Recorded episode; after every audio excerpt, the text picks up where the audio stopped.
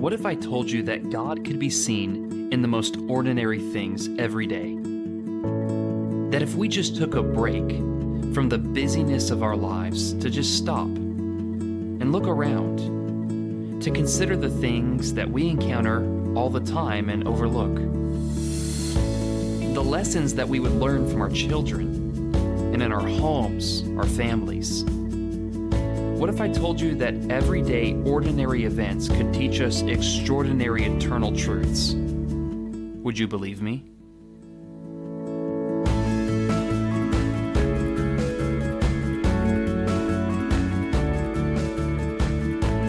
Welcome to the Set Your Mind Above podcast, where everyday, ordinary events teach us extraordinary eternal truths. I'm your host, BJ Sight, and I'm so glad that you've tuned in today. I'm excited to share my life and my faith with you, and I sure hope that you'll do the same with me along the way.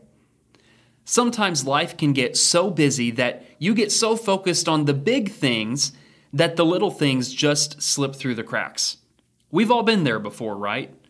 Family stress, health concerns, work related issues, these kinds of things can command our attention and suddenly we find ourselves forgetting about the things that we would normally stay on top of.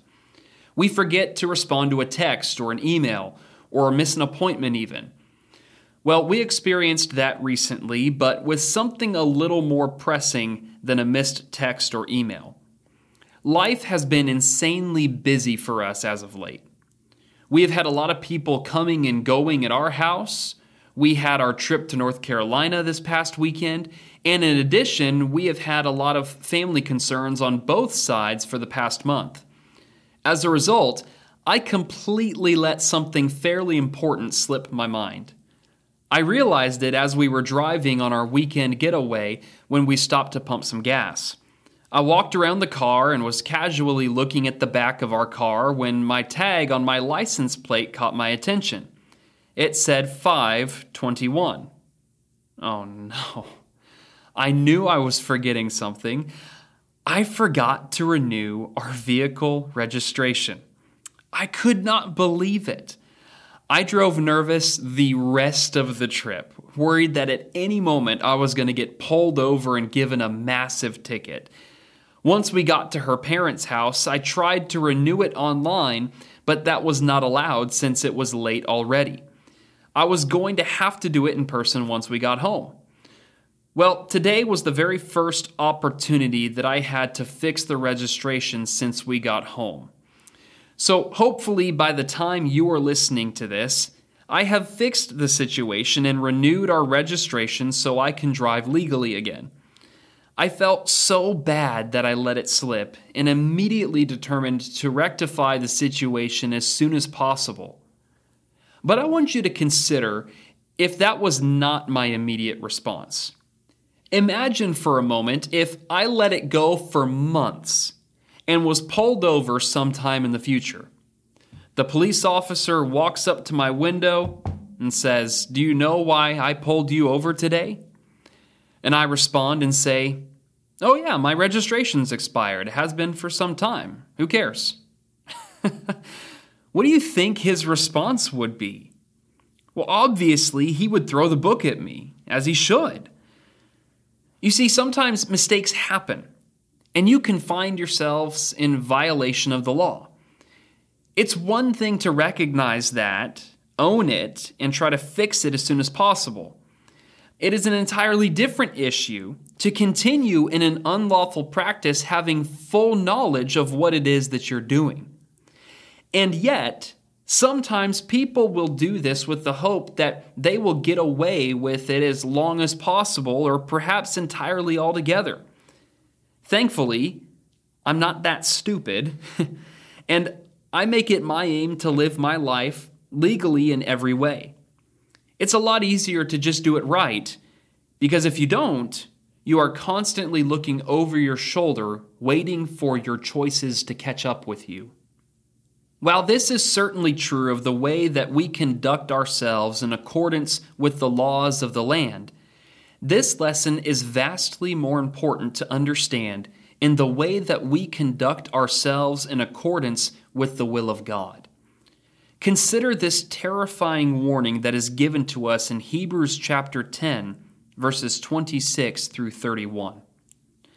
For if we go on sinning deliberately after receiving the knowledge of the truth, there no longer remains a sacrifice for sins, but a fearful expectation of judgment, and a fury of fire that will consume the adversaries. Anyone who has set aside the law of Moses dies without mercy on the evidence of two or three witnesses.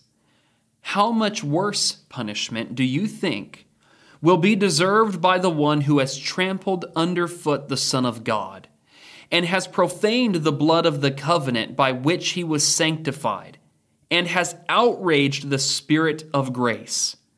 For we know him who said, Vengeance is mine, I will repay. And again, the Lord will judge his people. It is a fearful thing to fall into the hands of the living God.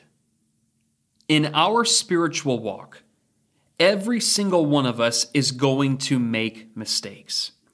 All have sinned and fall short of the glory of God. However, there is a drastic difference between one who makes mistakes and humbly repents of what they've done and someone who continues doing what they know is sinful and wrong for them to do. The apostle John would tell us that if we confess our sins, that he is faithful and righteous to forgive us in 1 John chapter 1. But here the Hebrew writer could not be any clearer. If you continue in sin, having full knowledge of the truth and the will of God that what you are doing is wrong, the only thing you should expect to receive from God is not grace but judgment, and for good reason.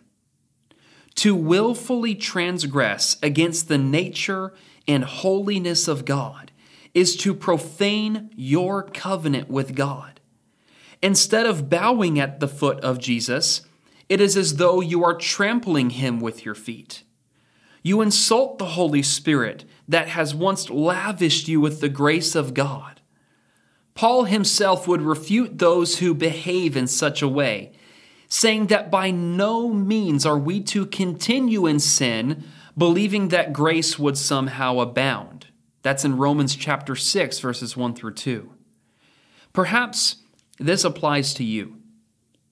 That there has been willful, continuous sin in your life. But up to this point, you have not been found out. Maybe you believe in some way that you're getting away with it, because so far that's how it feels. Make no mistake, you might fool others, but you can never fool God. Do not be deceived. God is not mocked. For whatever one sows, that he will also reap. For the one who sows to his own flesh will reap from the flesh corruption but the one who sows to the Spirit will from the Spirit reap eternal life. Galatians chapter 6 verses 7 through 8. You do not want to fall into the hands of the living God, who executes justice and vengeance upon those who practice sin and that which is evil.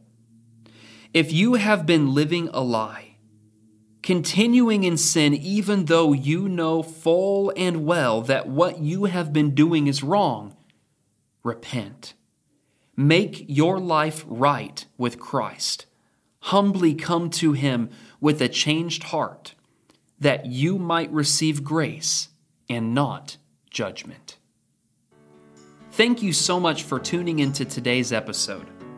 Tune in Tuesdays through Fridays as a new podcast episode will be uploaded each day. Also, be sure to follow the Facebook page for the Set Your Mind Above podcast for future announcements and weekly video sessions that are uploaded on Saturdays.